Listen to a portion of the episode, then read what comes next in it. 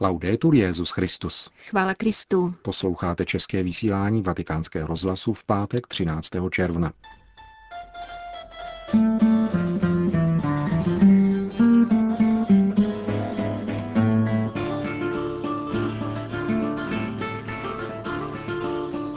Pán člověka vždy připravuje na jeho poslání. Lidskou odpovědí se má stát modlitba a věrnost, učil papež v kapli domu svaté Marty. Petrův nástupce poskytl obsáhlý rozhovor pro španělský deník La Vanguardia. Vatikánský tiskový mluvčí otec Lombardi prozradil, že papež dokončuje svoji encykliku o ekologii. Od mikrofonu zdraví a hezký poslech přejí Milan Glázer a Jana Gruberová. Zprávy Vatikánského rozhlasu. Vatikán. Pokud nám Pán chce svěřit nějaké poslání, dobře nás na něj připravuje. Naše odpověď se pak má zakládat na modlitbě a věrnosti. Takto by se dala shrnout ústřední myšlenka dnešní papežovy homilie, kterou pronesl při ranní eucharistii v kapli domu svaté Marty. Jednoho dne můžeme být odvážní a ve službě Bohu odporovat modloslužbě, jiného dne zase propadáme depresím až do té míry, že toužíme po smrti, protože nás v průběhu našeho poslání někdo vylekal. Tyto dva krajní body lidské síly a slabosti vždy uvádí a bude uvádět do rovnováhy jedině Bůh. Ovšem pod tou podmínkou, že mu zůstaneme věrní. Papež František dnes čerpal z příběhu proroka Eliáše, který popisuje první kniha královská a který, jak dodal, je vzorem prožitku každého věřícího člověka. Eliáš je na hoře Choreb vyzván, aby opustil svůj úkryt v jeskyni a ukázal se Hospodinu. Vane silný vítr, nastává zemětřesení a oheň, avšak Bůh se neprojevuje. Poté následuje jemný vánek a právě v něm Eliáš rozpoznává Pána, který přichází, upomenul svatý otec. Pán nebyl ve větru, v zemětřesení, v ohni, ale v tomto šepotu mírného vánku, v pokoji, či, jak říká původní verze, protože právě v originálu je proto nádherný výraz, Pán byl v sotva slyšitelném zvučícím tichu. Zní to jako protimluv. Sotva slyšitelné zvučící ticho. Eliáš však dovede rozpoznat, kde Pán je. A Pán ho připravuje darem rozlišování. A pak mu dává poslání. Poslání, které Bůh dává Eliáši, je pomazání nového izraelského krále a nového proroka, který je povolán jako Eliášova náhrada. Papež František upozornil zejména na jemnocit a otcovství, s jakými Bůh pověřuje muže, který byl kdysi schopen síly a horlivosti, nyní se však jeví pouze poraženecky. Pán připravuje duši i srdce a připravuje je ve zkouškách poslušnosti, vytrvalosti, poukázal papež František. Pokud nám Pán chce svěřit nějaké poslání či práci, připravuje nás. Připravuje nás, abychom byli sto úkol dobře vykonat, tak jako připravil Eliáše. To nejdůležitější na celém příběhu není Eliášovo setkání s Pánem, ačkoliv sem jistě náleží. Nejdůležitější je celý vývoj, kterým došel k poslání svěřenému Pánem.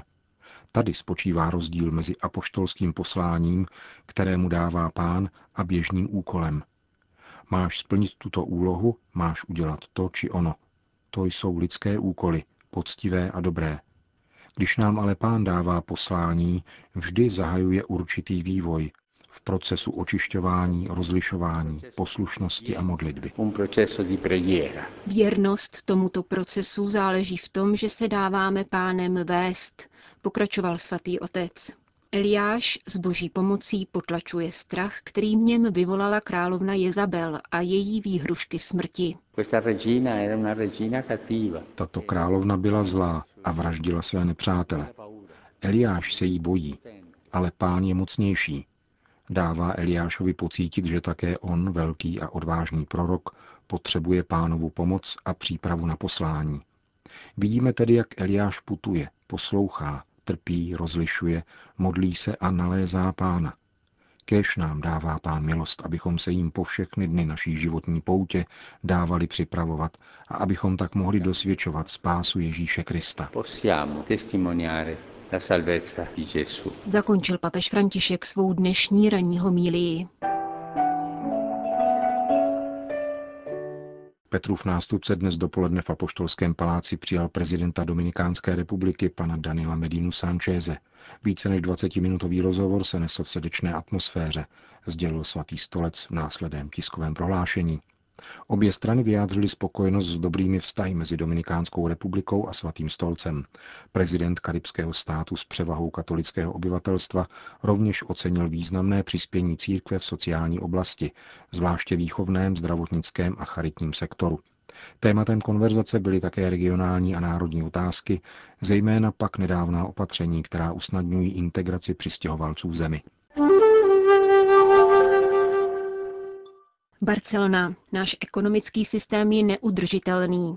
Tento palcový titulek doprovází exkluzivní rozhovor s papežem Františkem, který dnes na své první straně otiskl katalánský deník La Vanguardia. Autoři článku rozmlouvali s římským biskupem ve Vatikánu minulé pondělí, tedy pouhý den po modlitbě za mír na Blízkém východě. Papež se v interview vyjadřuje k mnoha různým tématům. Náboženskému fundamentalismu, stavu reforem ve Vatikánu a odstoupení Benedikta šestnáctého, postavě papeže Pia dvanáctého, antisemitismu a holokaustu, či vztahu katolické církve k chudým. Odsuzuje současný ekonomický systém, který odpisuje mladou generaci a vyrábí zbraně, aby, řečeno slovy papeže Františka, ozdravil rozpočty modloslužebnických ekonomií. V ohledu na adresáty rozhovoru varuje Katalánsko před snahami o nezávislost, které se podle jeho soudu vyznačují spíše separatistickými tendencemi než skutečnou emancipací. Svatý otec se nevyhýbá ani ryze osobním tématům a v souvislosti se zahájením mistrovství světa v Kopané s humorem reaguje. Brazilci mne požádali o neutralitu a já dodržím slovo.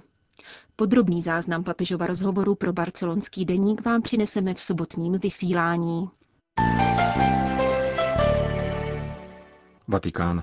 Jak dnes oznámil svatý stolec, papež František včera odpoledne autorizoval prefekta Kongregace pro blahořečení a svatořečení k promulgaci osmi dekretů. Týkají se dvou zázraků, které jsou přikládány přímluvě francouzského kněze otce Louis Eduarda Cestaka a italské řeholnice Irene Stefaniové. Pro zakladatele řeholního institutu Marijných dcer a mnoha dobročinných děl ve Francii první poloviny devatenáctého století, stejně jako pro italskou misionářku, která nabídla svůj život za misie v Keni, se tak otevírá cesta k beatifikaci.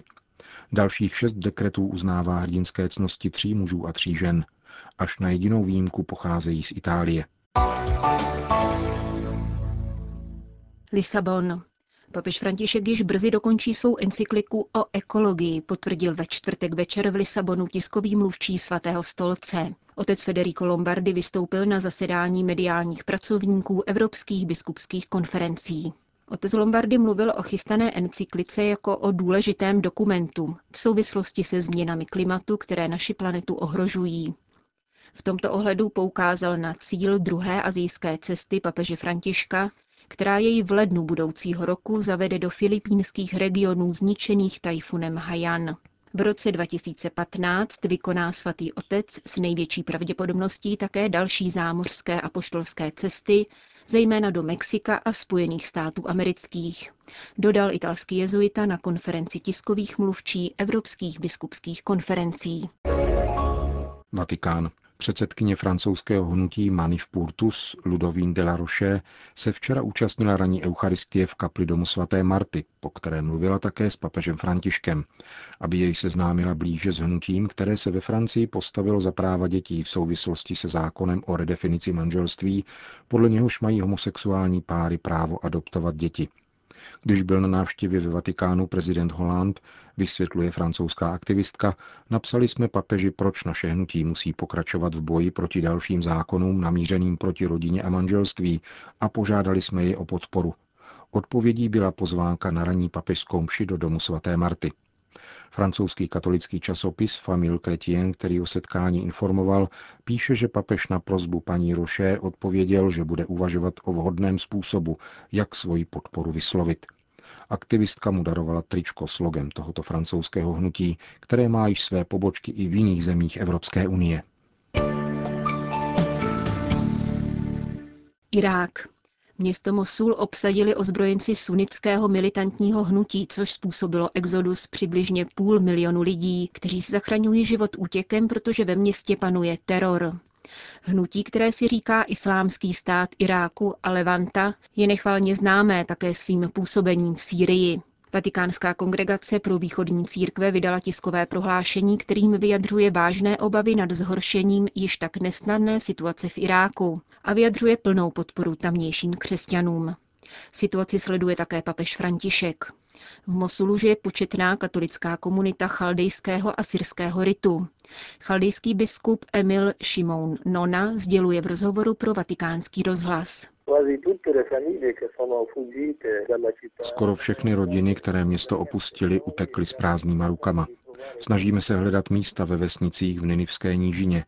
Lidé jsou shromážděni v katechetických sálech, v kostelech a ve starých domech. Další jsou ve stanech, nedaleko Kurdistánu. Pokud se situace v nejbližších dnech nezmění, ocitnou se tito lidé v dramatickém nedostatku všeho, zejména vody a potravin. Navíc je zde v tuto dobu poměrně dost horko.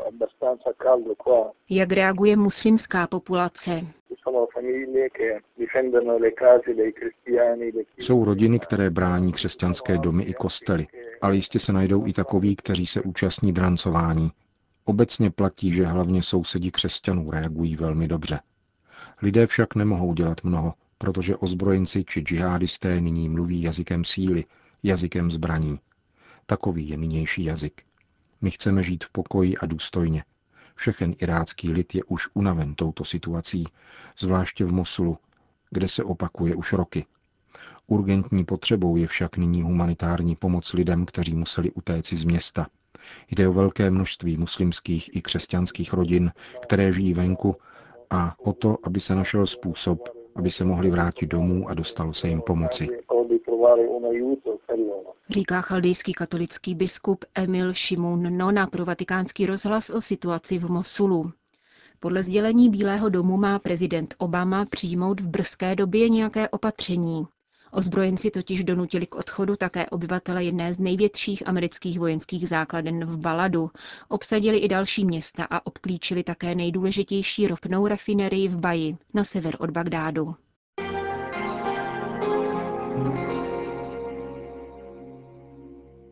Vietnam. Veterán komunistické revoluce přijal katolickou víru. Na sklonku svého života se mi dostalo obrovské radosti, napsal osmdesátisedmiletý Toháj v den přijetí svátosti křtu, o kterém referovala francouzská misijní agentura Eglise d'Asie. V dětství sice docházel do školy vedené řeholními sestrami, ale v osmnácti letech vstoupil do komunistické strany. Byl jedním z prvních revolucionářů, zhlédl se v ideálu Ho Či Mina a stal se slavným skladatelem a spisovatelem. Komunistická vláda jej odměnila mnoha řády a vyznamenáními. Již poměrně záhy však zjistil, jak nyní přiznal, že komunistický režim páchá zločiny. Mnoho let však neměl odvahu vystoupit ze strany a zůstával režimním umělcem. Uvolnil jsem se až odchodem do důchodu v roce devatenáct set osmdesát šest, napsal před pěti lety ve své autobiografii nazvané výmluvně Vzpomínky z Babělce. dvacátého pátého května byl pokřtěn v kostele redemptoristů v Ho Či Minově městě a přijal křestní jméno František. Po mnoha bezesných nocích, píše, jsem nalezl cestu k tomu, co je pravým smyslem života, pro který stojí za to žít. Uslyšel jsem hlas, od něhož jsem se odvrátil v mládí a obrátil se k Bohu. Moje srdce došlo pokoje díky víře v Boha. Zlo bylo poraženo a mohu žít bez hrůzy až do dne, kdy zavřu oči naposled, napsal František Toháji ve svém vyznání víry.